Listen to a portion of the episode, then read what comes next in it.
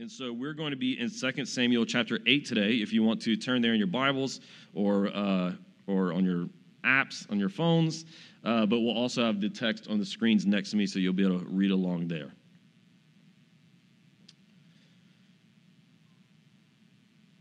Once again, we'll be in 2 Samuel, and we'll be in chapter 8. We'll start reading in verse 1, and uh, I'm going to read verse 1 through 15.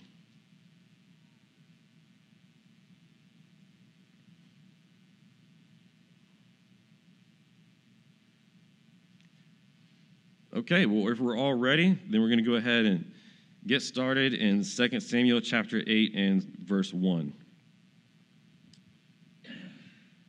After this, David defeated the Philistines, subdued them, and took Metheg-ammah from Philistine control. He also defeated the Moabites, and after making them lie down on the ground, he measured them off with a cord. He measured every two cords' lengths of those to be put to death, and one full length of those to be kept alive. So the Moabites became David's subjects and brought tribute. David also defeated Hadadezer, son of Rehob, king of Zobah, when he went to restore his control at the Euphrates River. David captured 1,700 horsemen and 20,000 foot soldiers from him. He hamstrung all the horses and kept 100 chariots.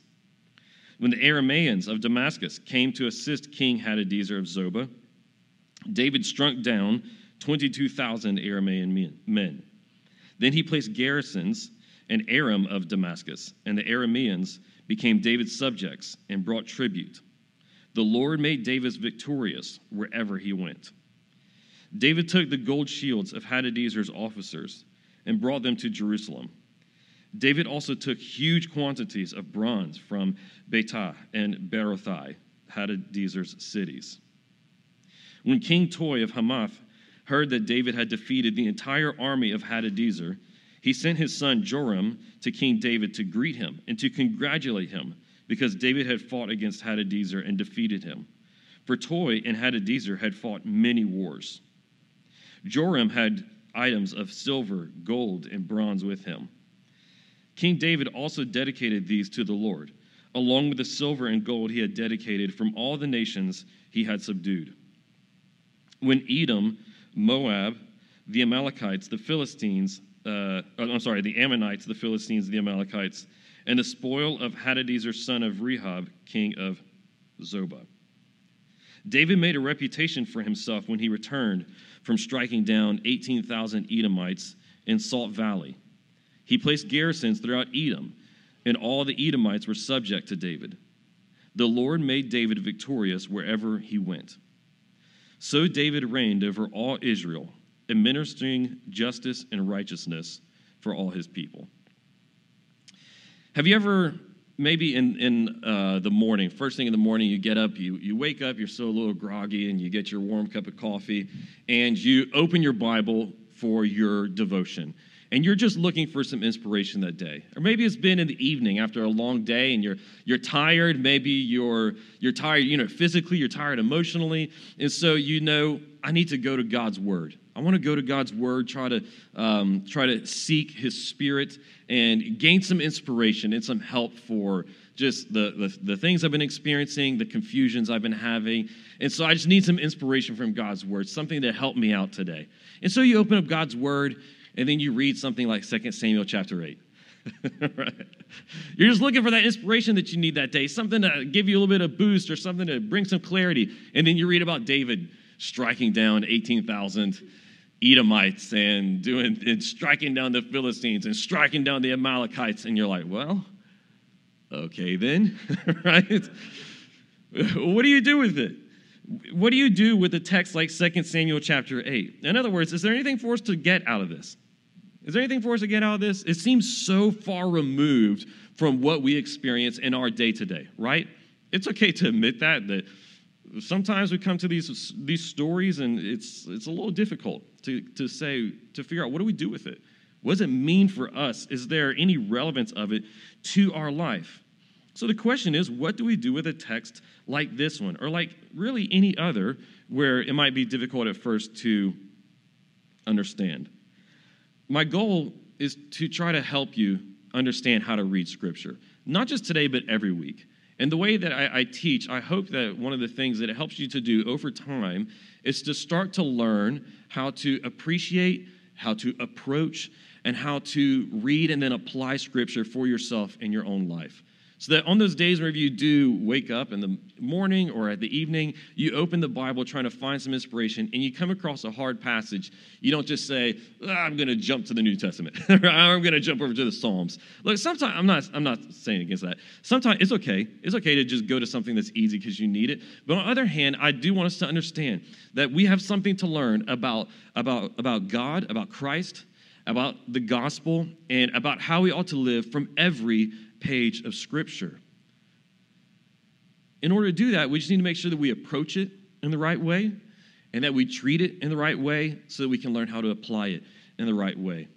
That's my goal every single week. And I hope that, like I said, over time you start to learn how to do that and it's benefiting you in your Bible study. And that's my goal today as well. That through reading this story of David's kingdom expanding, we might learn some principles about the kingdom of God which exists to this day, which is expanding even in our day and will continue to expand until his work of the kingdom is complete. So, what we learn about what God is doing through David's kingdom here applies to lessons that we can learn about God's kingdom and how it operates today. So, as we consider the lessons of the kingdom that we can learn from this story and apply to today, we're going to look at a few things. We're going to look at the promises that were fulfilled. Secondly, we're going to look at the conquest that was achieved. And then lastly, the blessings that were multiplied. So the promises fulfilled, the conquest achieved, and then blessings that were multiplied. One of the problems that we that, that I think happen and that prevent us from being able to really understand Scripture well and uh, and to see how here's the thing very very often the Bible is extremely clear. Very, very often. There now, I say that because there are a few passages that are a little bit harder and they take a little bit, bit, more study and, and work to get. But 97% of the time, the Bible is extremely clear and it's actually very simple. It's very clear and simple, but the problem is that we read it really poorly, and so that holds us back from getting some of the clear and simple lessons that we have to learn from Scripture. One of the things that I think adds to this and that often makes the, the, the me, uh, discerning the meaning of a passage of scripture kind of hazy and difficult to get is that we like to uh, pull out a passage of scripture isolate it from everything that happened before and after it and then just read it alone as if we can you know understand what this story or what this teaching is all about completely pulled out of its context okay whenever we read the Bible, no matter where it is, if it's in the Old Testament or the New Testament, if it's in a narrative like this, or if it's in, uh, even if it's in, if it's in Proverbs, Psalms, if it's one of Jesus' parables, context is king. Think of it this way the Bible is like a jigsaw puzzle. The Bible is like a jigsaw puzzle. If you take uh, one piece blindly out of a package of, uh, of a jigsaw puzzle and you try to make out from that one piece what does this image mean? How much luck are you going to have? Now, look, if it's one of those puzzles, the ones that I'm the best at, that only have about six pieces to them, you know, they're made for ages, you know, three to eight, then, then maybe from one piece you can gather a, a, a good idea of what the picture is. But from the puzzles that are 1,500 pieces, there's, there's tons and tons of pieces to them, you're not gonna be able to figure it out. You got to put the pieces together. And if you have this one piece and you can't figure out what it is, but then you place it into its context where it belongs in the puzzle, oh, and then it reveals a picture. The Bible's the same way. In the chapters, the verses are those jigsaw pieces. We need to place them into their context, and then, oh, okay, then it sheds a lot of light. Then we can start to see a picture. So here we have this story of David Uh, there's this uh, term today and that's used on social media, usually in regards to someone who, I don't know, does something really impressive, and we say that they slayed, right? David's slaying here in multiple senses. Right? He's, he's having a lot of victories, but it, it's actually coming at the cost of actual blood. So we have this story here of David slaying literally that might be really uh, it, it's, sh- it's shocking to us. What do we do with it? Put it into put the piece into its context. right before this, you guys might remember this. We, we looked at this before Easter, okay? And if you weren't here with us, you can, you can read it. In the chapter right before this, in 2 Samuel chapter 7, and in the chapter right before this, David says, uh, you know what? I'm going to build a house for God. I'm going to build him a temple because I'm living in a palace, but the Ark of the Covenant, which was seen as where the presence of God is, it was still residing in just a tent. And so he says, I'm going to build God a house in a sense so that uh, the presence of God may have rest. But then God comes to him and he says, You're not going to build me a house, David. He says, You're not going to give me rest. I'm going to build you a house and I'm going to give you rest. What he means by that, he says, I'm going to make your kingdom, your throne, secure from any challenge to your authority. Now, what would be the greatest challenges to David's authority? What does he need rest from to make his, uh, his uh, throne secure without be his surrounding enemies? God comes to him, he says, David, I'm going to give you rest. He says, I'm going to establish your throne. I'm going to build you a house. He says, I'm going to make a name for you. He makes all of these promises to David. You see that in the first half of uh, chapter 7. And then in the second half of it, David sings this song of praise as he recognizes God's grace to promise him all of these things, to promise him the throne, the palace, a house that would, that would last for generations after him, rest from his enemies, recognizing that he's receiving this as a gift. He doesn't deserve it. He didn't do anything to earn it. Slaying Goliath, the dragon, uh, the, the, the, the, giant, go back and listen to my sermon to understand that uh, mix up on, on that passage. Whenever he slayed the giant Goliath, that didn't earn him this. It was all an act of God's gracious blessing. God promises to bless David. And then what do we see in chapter 8? Victory after victory, victory after victory. It says twice in this in chapter 8, the Lord made him victorious wherever he went. The Lord made him victorious wherever he went. And it says, and he was able to rest from his enemies. It's also helpful to take note.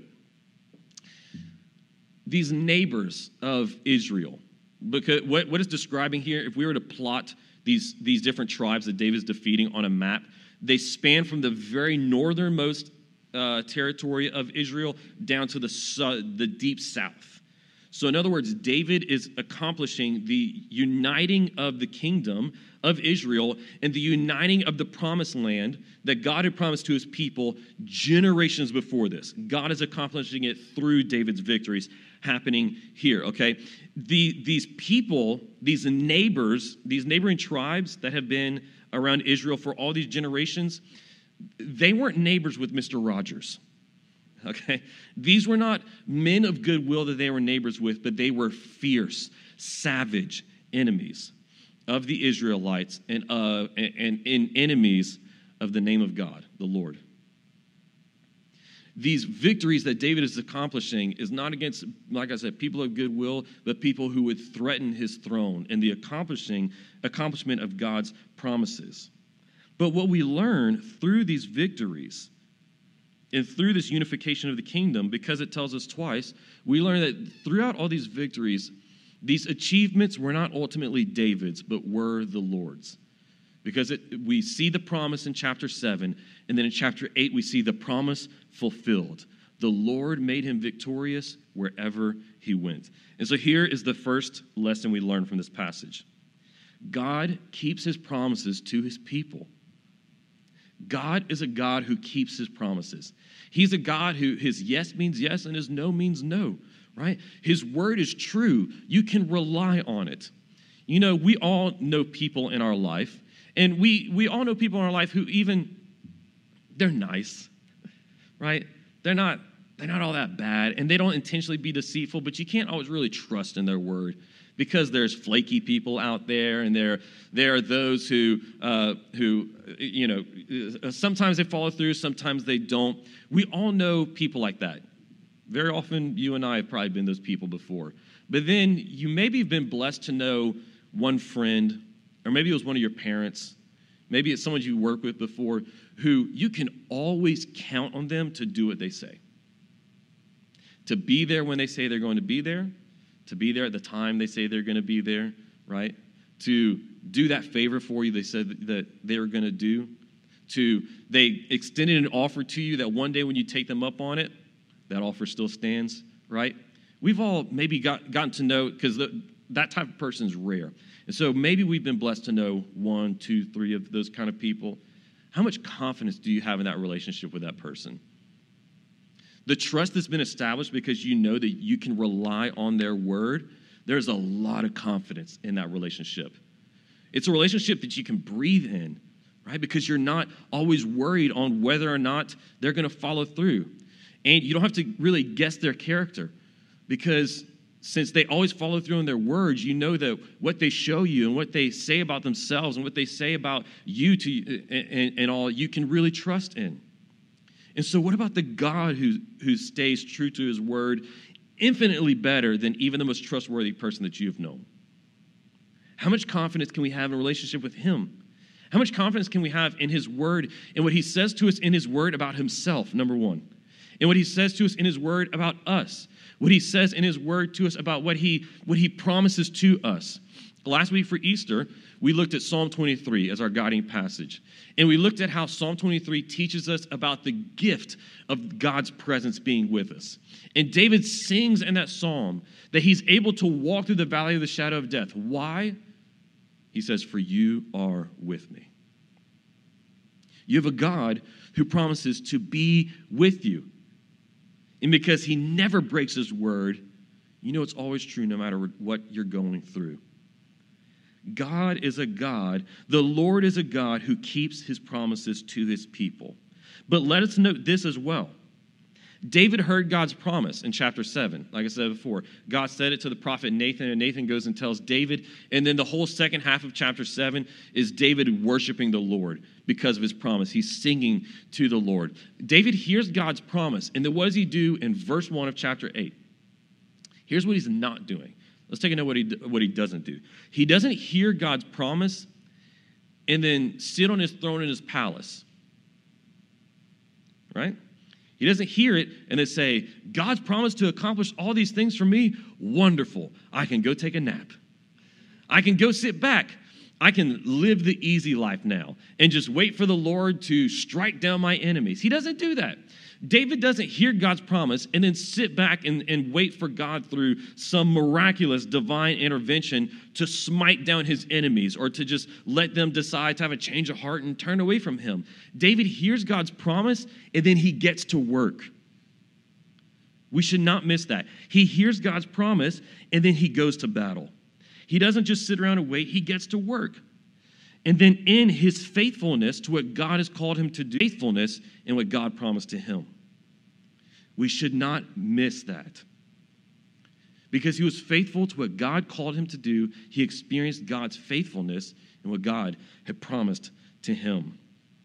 Likewise, God's faithfulness to his promises should give us the confidence that we need to do our work.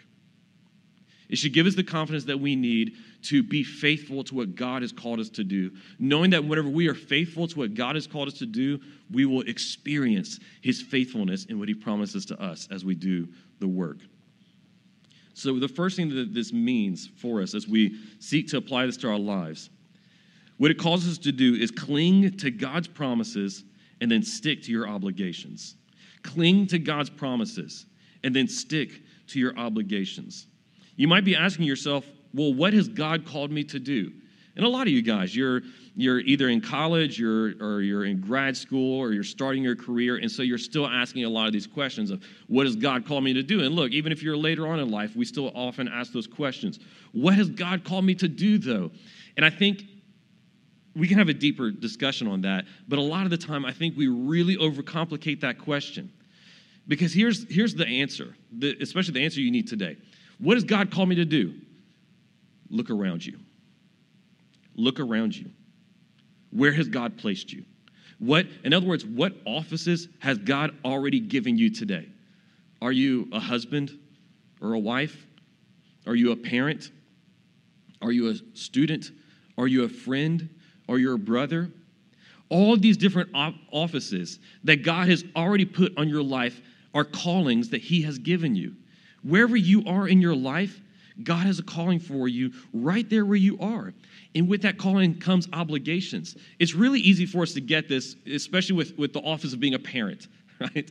If you're a parent, you know you've got a lot of obligations. Hey, look, I've got two little ones, okay? I, I fully understand. With being a parent comes a lot of obligations. That's one of your callings that God has given you. God doesn't just see it as an incidental accident that you're a parent now and like and he says, "Oh, you're a parent now? All right, well I guess I can work with that." No, he he brought you there. And it's the same thing with anything else in your life. Look, even if you're working a job that you think is just a transition job, you're looking to really get somewhere else in the future, and this is just to hold you by to pay the bills for right now. Look, even right there, God has called you, God has brought you there and He has obligations for you there. So, in all of these various obligations that we have in our life, we ought to look at them and, and understand that these are obligations, these are responsibilities that God has given me. And all the things that He has told me to be and what it means to be a husband, and all the things He has told me and what it means to be a father, to be a friend, to be a, a son, right? And all these different things. To be responsible to those and then trust that He will bring the fruit from all these relationships. Let me put it this way Christian work, and Christian work is not just ministry, quote unquote ministry, Christian work is all those things that we do in our household and in our vocations as well. Christian work, whether it be in the church or in the household, in your workplace, at school, it's a lot like gardening. I, I would like to be able to go out into my flower beds and just impose my will upon them and have you know all the weeds gone flowers grow the bushes perfectly trimmed and, and, and hedged but that's not how it works does it? You know i'm not a uh, plant scientist. I can't remember the term for being a plant scientist all right? Uh, horticulturist uh, yeah botanist all right. Thanks thanks guys uh, so I'm not any of those things, right? But I know this. I know that if I want to have a nice flower bed or a nice garden, then I've got to go and I have to work the soil, and I have to plant seeds. I have to water them. I have to pull the weeds. In other words, if I want to have the fruit of a beautiful garden, there's all this other work that I need to do before the fruit comes. And it's really, really similar in our Christian work and the rest of our life. You know, I cannot just impose my will to have a healthy, mature church. So instead, what I have to do, called as a pastor, is to teach the Word of God. Right? Teach the Word of God. Install healthy leadership. Make disciples. Right? Uh, uh, uh, uh oversee church membership. Do all these different things. And then through tilling the soil and doing what God has called me to do, He brings the fruit of a healthy, maturing church. If God has called you to be a parent, look, oh, how many of us parents would love to just be able to impose our will or snap our fingers and our kids start acting as we would love for them to act? But unfortunately, that's not how it works, does it? Instead, we're called to work the soil. We're called to, to be responsible to the obligations of what it means to be a godly father or mother and then trust that the Lord will bring the fruit in so much of our lives, friends.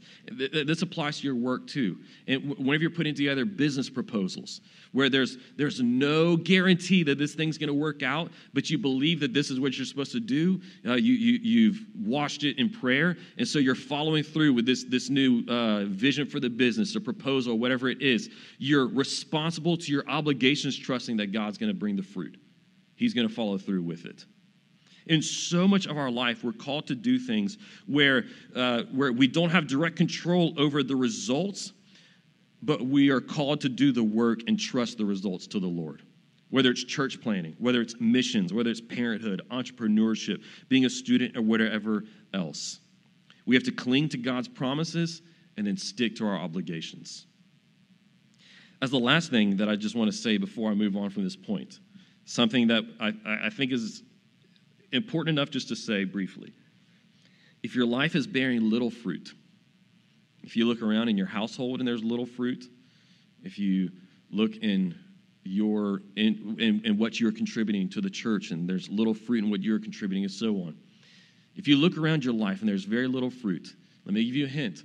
It is not because of a lack in god's faithfulness. It's usually because of a lack of our work. God has called you. God is always faithful. He, is, he, he keeps his promises. Usually it's because we're not doing the work. You might say, well, what if I am doing the work? What if I, I'm feeling burned out because I've been working so hard? Well, let me suggest to you maybe you're not doing the work that God called you to do if you're, if you're so burned out and you've been working so hard with seeing little fruit. Maybe He has a plan, but you've been following your own. It might be that. Secondly, it might be this there might be tons of fruit all around you, but it's just not the kind that you were looking for. And so you need to you need to take a moment to step back and reflect and start to, you know, we, we talk about count your blessings. Step back and reflect. And instead of just saying, Lord, I need to see this kind of fruit in this area, in this way, instead step back and say, I want to see whatever you're doing right now. And then you might realize that He has been doing all kinds of things. He's been bringing all kinds of blessings. He's been bringing all kinds of growth in your in your household, in your friendships, relationships, wherever else. But it's because it's just not in the one area you were looking, you weren't seeing it because he's always faithful. So cling to God's promises and then stick to your obligations. Let's move on. The conquest. Whenever we look at chapter 8, we see that David's kingdom did not was not secured by a popular vote.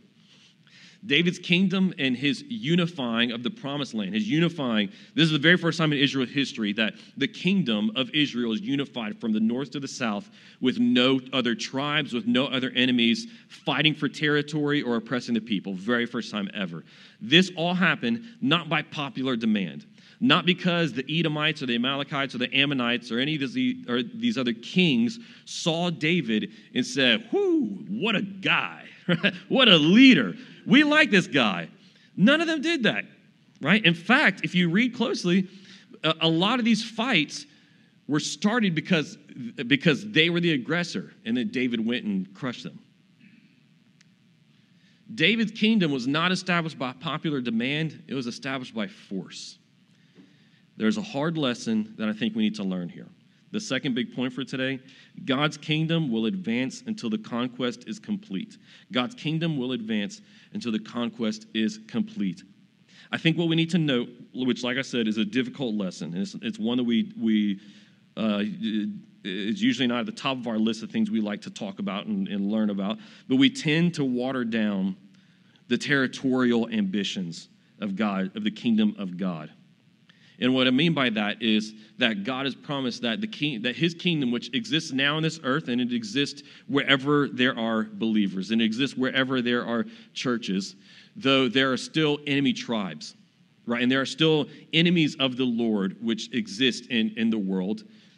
The, the Bible promises us, and it tells us that one day those enemies will be crushed.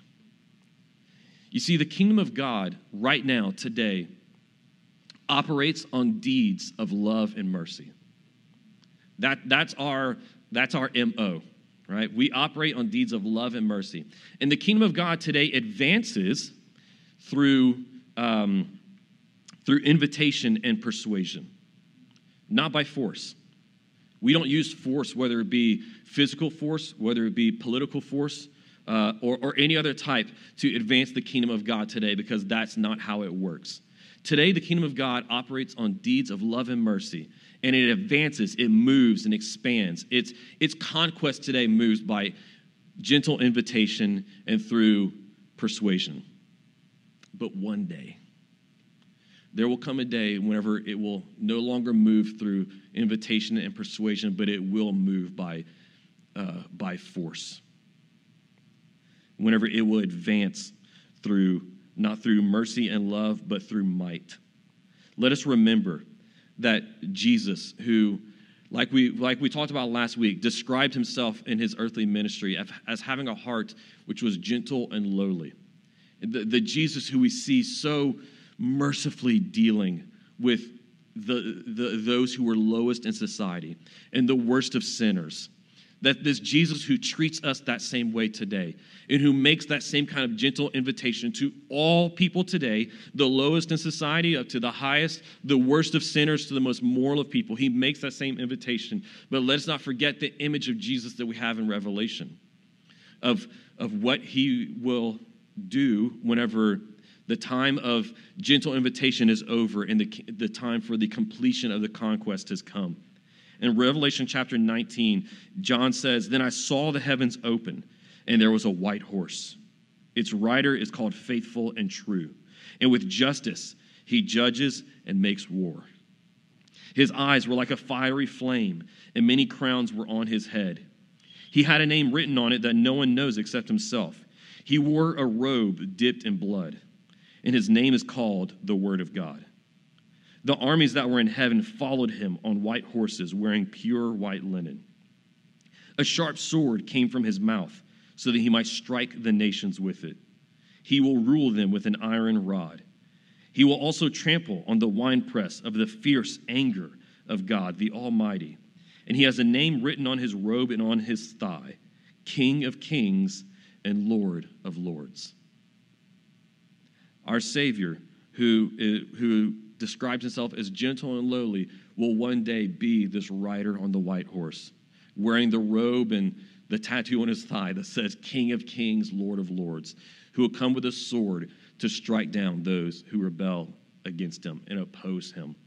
After this passage here says it said that all the nations and all the kings of the earth gathered together to bring war against him, and he struck them down.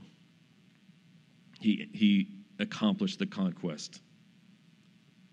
God's kingdom will advance, like I said, today by invitation and by persuasion through deeds of love and mercy, but one day with the King of Kings and Lord of Lords who administers justice, he says. It's a sober reminder, but it's something that we cannot neglect and we cannot uh, pretend as though it is not there. What it means for us, though, as we read what's happening here and how David's kingdom moved and what it points us forward to, and how one day God's kingdom's conquest will be completed. What it should remind us of and point us to do is this submit to the king while there is opportunity. Submit to the king while there is opportunity. Like I said, that day will come whenever the King of Kings and Lord of Lords will ride on his white horse to make war and to bring justice. But until that day, he invites us in gentleness, he invites us in kindness. He invites us to uh, not, be, not become submitted to him through subjugation, but be submitted to him voluntarily. Because we see his loving kindness, we see his mercy for us, we see his grace, and so we willingly go and we lay ourselves down before him. And we even see a pattern of this in 2 Samuel chapter 8. 2 Samuel chapter 8 shows us a pattern of responses to Christ. If we, if we use David as a placeholder for Christ, we see that there are the people in the kingdom who are already his, his willing subjects who follow him and who, who, uh, who, you know, who, who cheer him on who are ex- and who are experiencing the, um, the blessings of his victories. Then there are those people who make war against the, him and he crushes. He has victory over. But then we see then we see in the middle of this story this man named King Toi. King Toi, T O I, uh, King Toi saw the, the victory and how the kingdom of God through David was advancing. But he was a Gentile king. Okay, this was not this was not an Israelite. This is a Gentile king who sees David's authority expanding. He sees his kingdom expanding, and so he instead becomes a willing subject of David, not because David subjugated him by force, but because he chooses to. It says he sends his son Joram with many gifts of silver and gold and bronze to go and make peace with David and, to uh, make him a, uh, willingly make himself a subject of David. Now, I don't think that this passage is lifting up King Toi as a picture of biblical faith to us. But what I do think is doing, if we look in the greater pattern, is showing us that the king of God's kingdom, in this case David, but in our case Jesus, accepts the submission and worship of those who willingly come to him. He accepts those who hear his invitation to come and worship him who voluntarily submit to him. Then those are our only choices. At the, at the end of time, one day, whenever the kingdom of God is fully established, it, it, God declares that every knee will bow before him. Our only options are this Will every knee bow because we have been subjugated by force? Because, as it said in Revelation 19, the winepress of the Lord's anger was uh, released on us. Or will we bow our knee before King Jesus in willing submission because we recognize what he has done for us?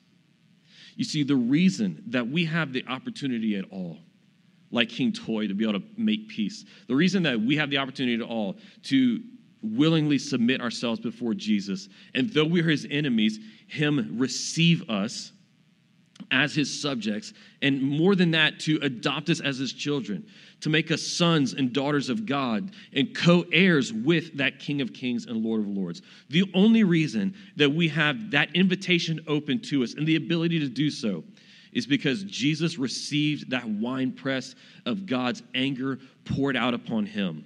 You remember whenever he was in the garden before going to the cross, he said, Can this cup be taken away from me? That cup that he was talking about is the same one that's being filled up in Revelation chapter 19, the winepress of the fierce anger of the Lord. It was the cup of God's wrath for sin, the cup of God's wrath for law breaking, for rebellion against him, the, the just and due penalty for our sin against the Lord. Jesus took it on himself. He received that punishment and that wrath on himself so that you and I, whenever we go to the Lord now, so that whenever we hear his invitation, we might hear it in the tone of love rather than the tone of wrath. So we might know that whenever we go to him, what we will experience and what we will discover whenever we go to the Lord is grace, not anger. What we will see whenever we go to the Lord and the way that he will respond to us will be a response of favor and not rejection. Why? Because of the work of Jesus Christ, our King of Kings and Lord of Lords. Because of him, we get to receive favor, love, grace, if we go to the Lord now. If we go to the Lord now, submit to the King while there is opportunity. Like I said, in this passage, twice it says that the Lord made David victorious wherever he went. What did David do with all those victories? Did he just sit back and rest on his laurels? Did he set up statues of himself and throw parades for himself? In verse 15, it tells us what was the result of God making David victorious wherever he went. In verse 15, it says, So David reigned over all Israel, administering justice and righteousness for all his people. What was the result of God blessing David so greatly? David was then a blessing to the people. David was not just a recipient of God's blessing, but he became a recipient and then conduit, channel of God's blessing from that, that he had received and then out to the people as he administered justice and righteousness for all the people. What does it mean that, that King David administered justice and righteousness for all of his people? It means that he, he properly fulfilled the obligations of his office. It means he was a good king. It means this it means that because he was a good king, there was flourishing in the nation. There was flourishing, prosperity, and blessing for the people. Because that's what happens whenever there's a good king, where there's a good leader. We learn, we could, we could spend a lot more time on this, so I, I can't say much, but you know, we also learn about leadership in this passage. We learn that, that weak men make bad leaders, and bad leaders make hard times.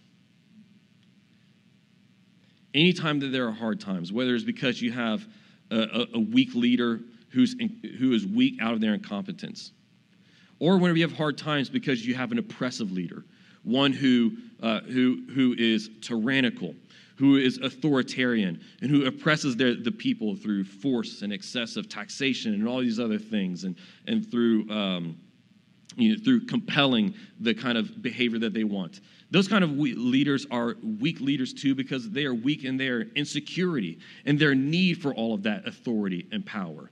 And so they bring hard times as well.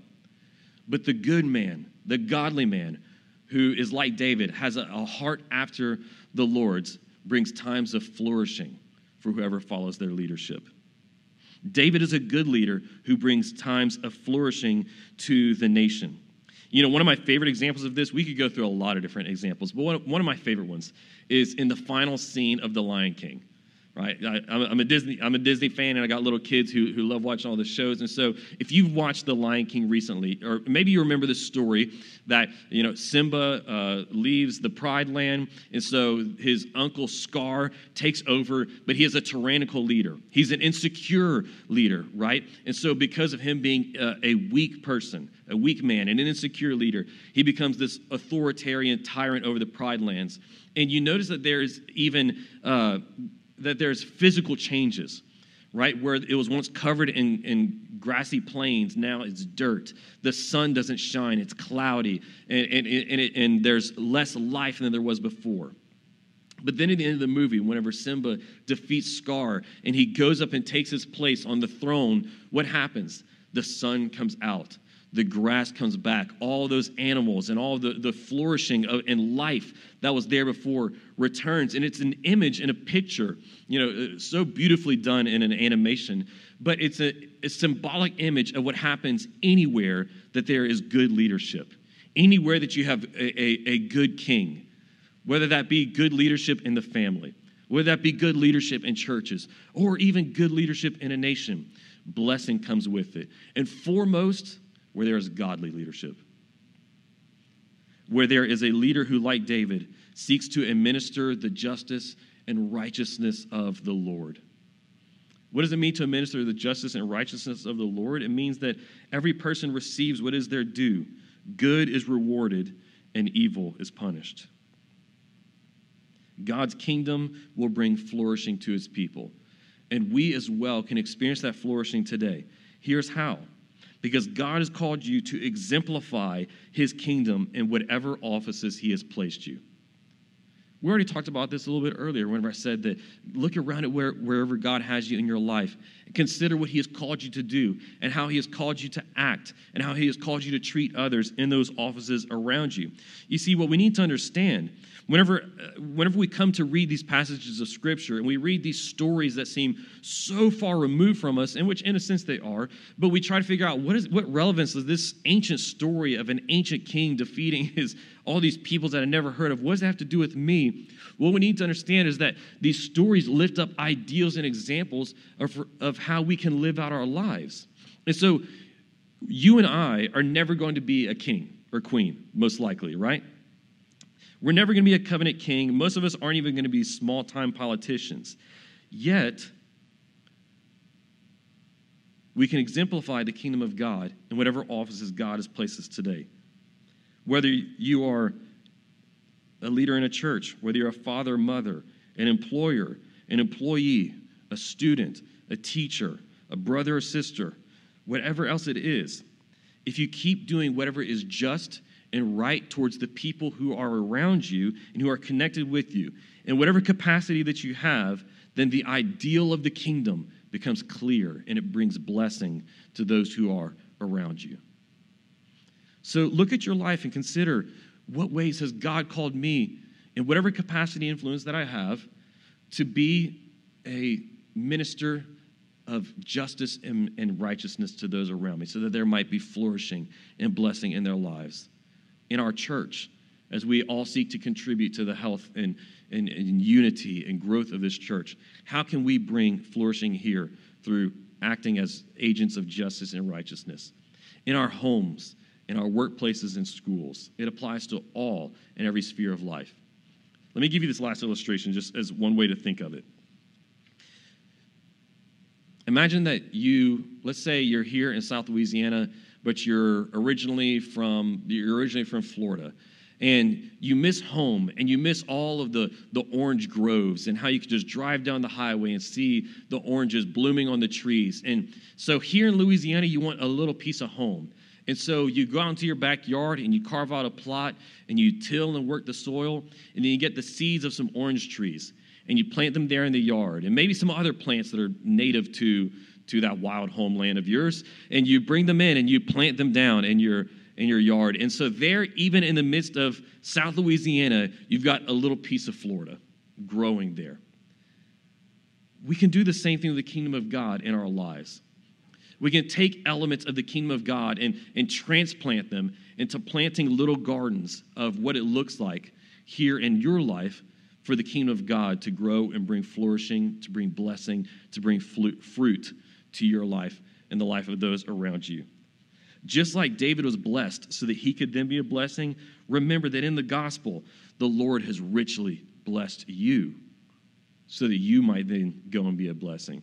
So, friends, how can you, going on today, going on this week, and even on from now, how can you be a king or a queen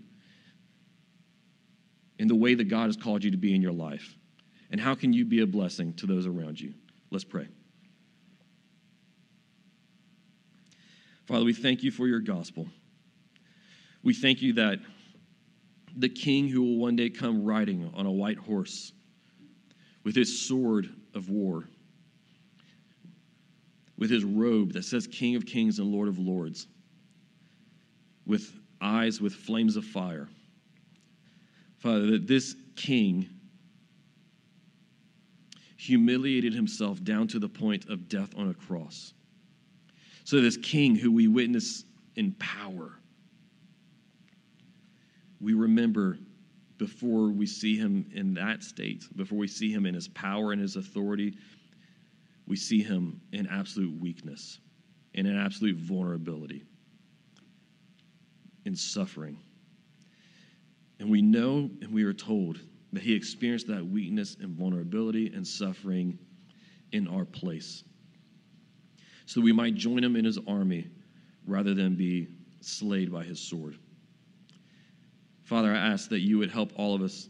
And if there are any of us in here today who have not submitted to you as their king, through the help of your Holy Spirit, give us repentance from our sin and faith to trust in the work of Jesus Christ so that our sins might be removed and we might experience that adoption. Becoming your sons and daughters, and then co laborers in your kingdom. In whatever offices that you have placed us in our lives, spreading and implementing that kingdom through actions of justice and righteousness, through deeds of love and mercy, and through words of invitation and persuasion. Lord, we ask that you establish your kingdom here in Redeemer City Church and in all the places that the members of Redeemer City Church and go. So we might see little transplants of your kingdom here in Lafayette, and that we would see flourishing come from your kingdom here. We pray all these things in the name of our King of Kings and Lord of Lords, Jesus Christ. Amen.